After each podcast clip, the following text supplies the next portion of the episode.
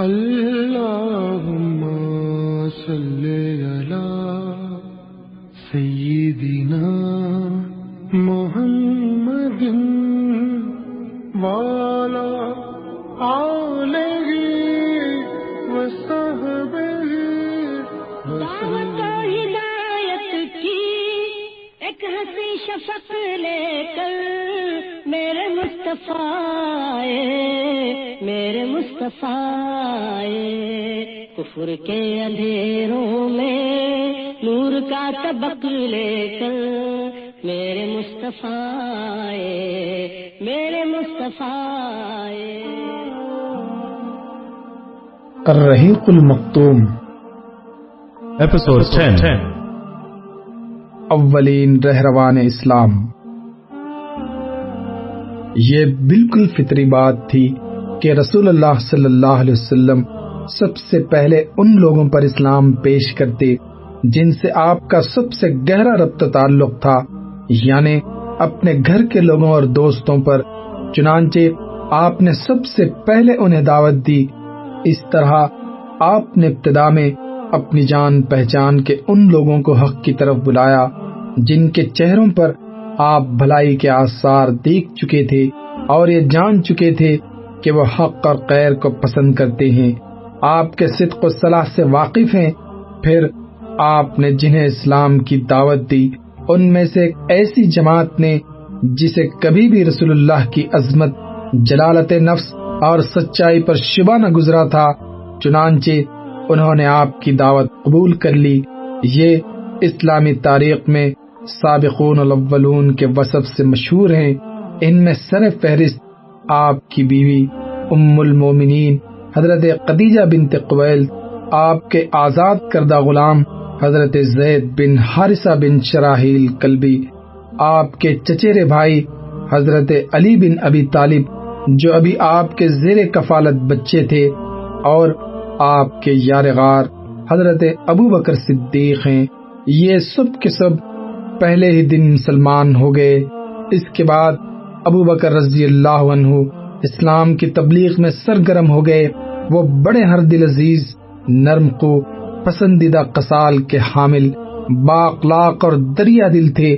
ان کے پاس ان کی مروت، دور اندیشی، تجارت اور حسن صحبت کی وجہ سے لوگوں کی آمد و رفت لگی رہتی تھی۔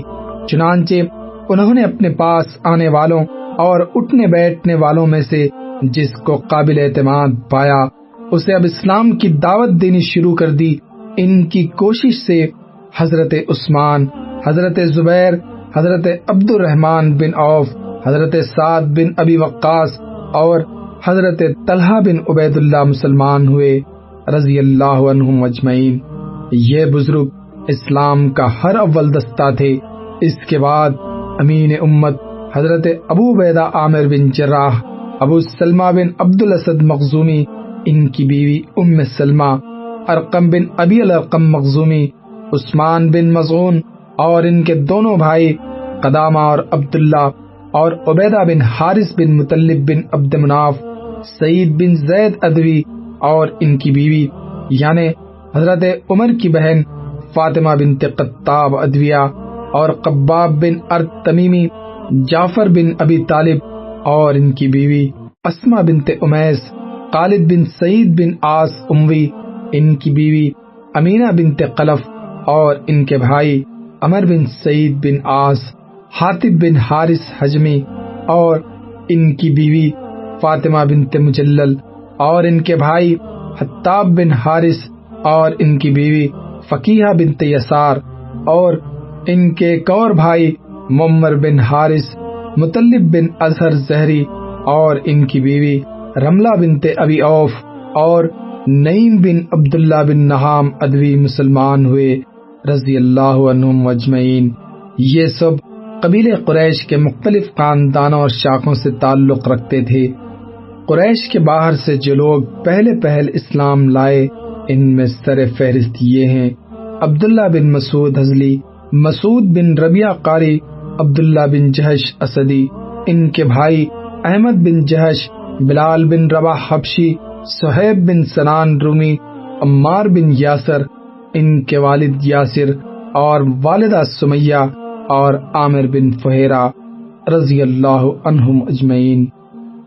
عورتوں میں مذکورہ عورتوں کے علاوہ جو پہلے پہل اسلام لے آئیں، ان کے نام یہ ہیں، ام ایمن حبشیہ، حضرت عباس بن عبد المطلب کی بیوی، ام الفضل بنت حارث ہلالیہ اور حضرت ابو بکر صدیق رضی اللہ عنہ کی صاحبزادی حضرت اسما یہ سب سابقین و اولین کے لقب سے معروف ہیں۔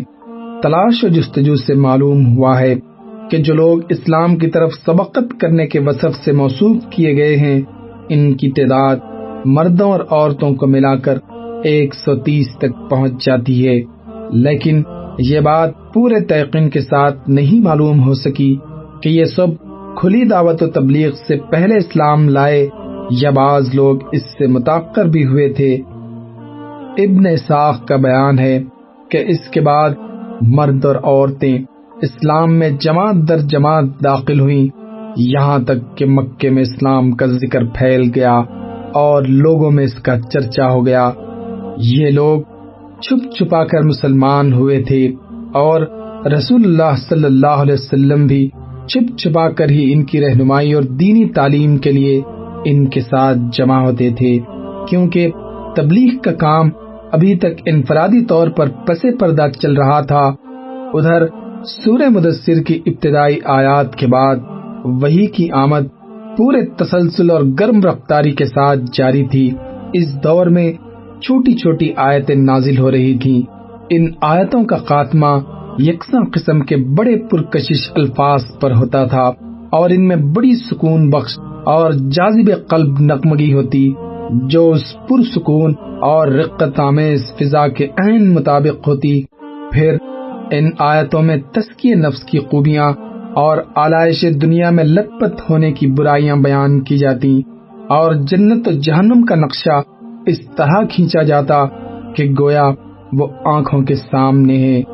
یہ آیتیں اہل ایمان کو اس وقت کے انسانی معاشرے سے بالکل الگ ایک دوسری ہی فضا کی سیر کراتی تھی نماز ابتدان جو کچھ نازل ہوا، اسی میں نماز کا حکم بھی تھا۔ علامہ ابن حجر کہتے ہیں کہ نبی صلی اللہ علیہ وسلم اور اسی طرح آپ کے صحابہ اکرام واقع میراد سے پہلے قطعی طور پر نماز پڑھتے تھے۔ البتہ اس میں اختلاف ہے۔ کہ نماز پنجگانہ سے پہلے کوئی نماز فرض تھی یا نہیں۔ کچھ لوگ کہتے ہیں کہ سورج کے طلوع اور غروب ہونے سے پہلے ایک ایک نماز فرض تھی۔ حارث بن اسامہ نے ابن لہیا کے طریق سے موصلاً حضرت زید بن حارثہ سے یہ حدیث روایت کی ہے کہ رسول اللہ صلی اللہ علیہ وسلم پر ابتدان جب وہی آئی تو آپ کے پاس حضرت جبرائیل علیہ السلام تشریف لائے۔ اور آپ کو وضو کا طریقہ سکھایا۔ جب وضو سے فارغ ہوئے تو ایک چلو پانی لے کر شرمگاہ پر چھینٹا مارا۔ ابن ماجہ نے بھی اس مفہوم کی حدیث روایت کی ہے۔ برا بن عازب اور ابن عباس رضی اللہ عنہما سے بھی اسی طرح کی حدیث مروی ہیں۔ ابن عباس کی حدیث میں یہ بھی مذکور ہے کہ یہ اولین فرائض میں سے تھی۔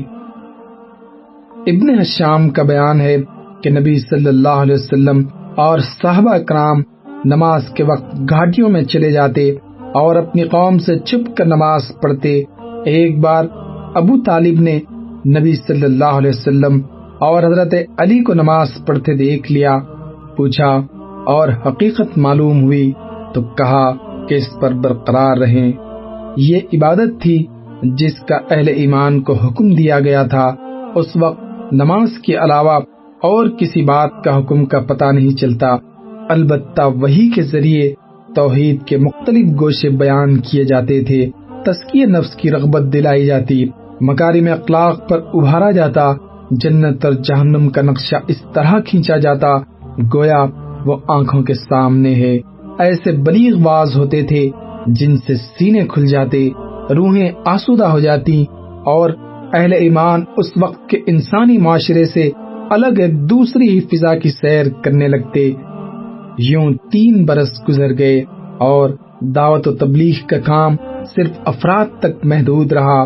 مجموع اور مجلسوں میں اس کا اعلان نہیں کیا گیا، لیکن اس دوران وہ قریش کے اندر خاصی معروف ہو گئی۔ مکے میں اسلام کا ذکر پھیل گیا اور لوگوں میں اس کا چرچا ہو گیا۔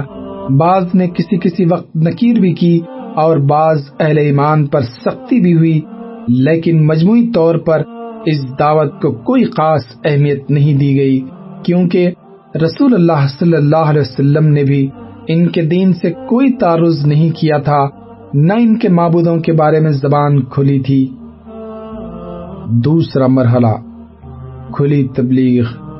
اظہار دعوت کا پہلا حکم، جب مومنین کی ایک جماعت عقوبت و تعاون کی بنیاد پر قائم ہو گئی، جو اللہ کا پیغام پہنچانے اور اس کو اس کا مقام دلانے کا بوجھ اٹھا سکتی تھی۔ تو وہی نازل ہوئی اور رسول اللہ صلی اللہ علیہ وسلم کو مکلف کیا گیا کہ اپنی قوم کو کھلم کھلا دعوت دیں اور ان کے باطل کا خوبصورتی کے ساتھ رخ کریں۔ اس بارے میں سب سے پہلے اللہ تعالی کا یہ قول نازل ہوا۔ وَأَنذِرْ عَشِيرَتَكَ الْأَقْرَبِينَ آپ اپنے نزدیک ترین قرابت داروں کو عذاب الہی سے ڈرائیے۔ یہ سورہ شورا کی آیت ہے اور اس صورت میں سب سے پہلے حضرت موسیٰ علیہ السلام کا واقعہ بیان کیا گیا۔ یعنی یہ بتایا گیا ہے کہ کس طرح حضرت موسیٰ علیہ السلام کی نبوت کا آغاز ہوا۔ پھر آخر میں انہوں نے بنی اسرائیل سمیت ہجرت کر کے فرعون اور قوم فرعون سے نجات پائی اور فرعون و آل فرعون کو غرق کیا گیا۔ بلفظ دیگر، یہ تذکرہ ان تمام مراحل پر مشتمل ہے، جن سے حضرت موسیٰ علیہ السلام فرعون اور قوم فرعون کو اللہ کے دین کی دعوت دیتے ہوئے گزرے تھے۔ میرا خیال ہے کہ جب رسول اللہ صلی اللہ علیہ وسلم کو اپنی قوم کے اندر کھل کر تبلیغ کرنے کا حکم دیا گیا، تو اس موقع پر حضرت موسیٰ علیہ السلام کے واقعے کی یہ تفصیل اس لیے بیان کر دی گئی تاکہ کھلم کھلا دعوت دینے کے بعد جس طرح کی تقزیب اور ظلم و زیادتی سے سابقہ پیش آنے والا تھا، اس کا ایک نمونہ آپ اور صحابہ کرام کے سامنے موجود رہے۔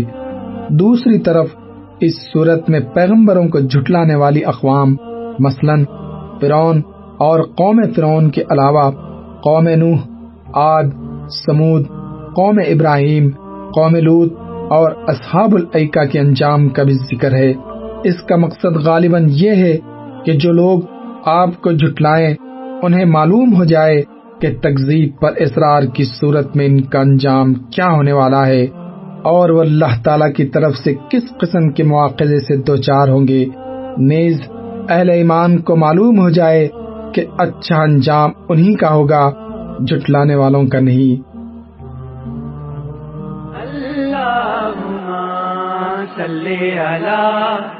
محمد والا علیہ وصحبہ وسلم۔ اللہم صلی علی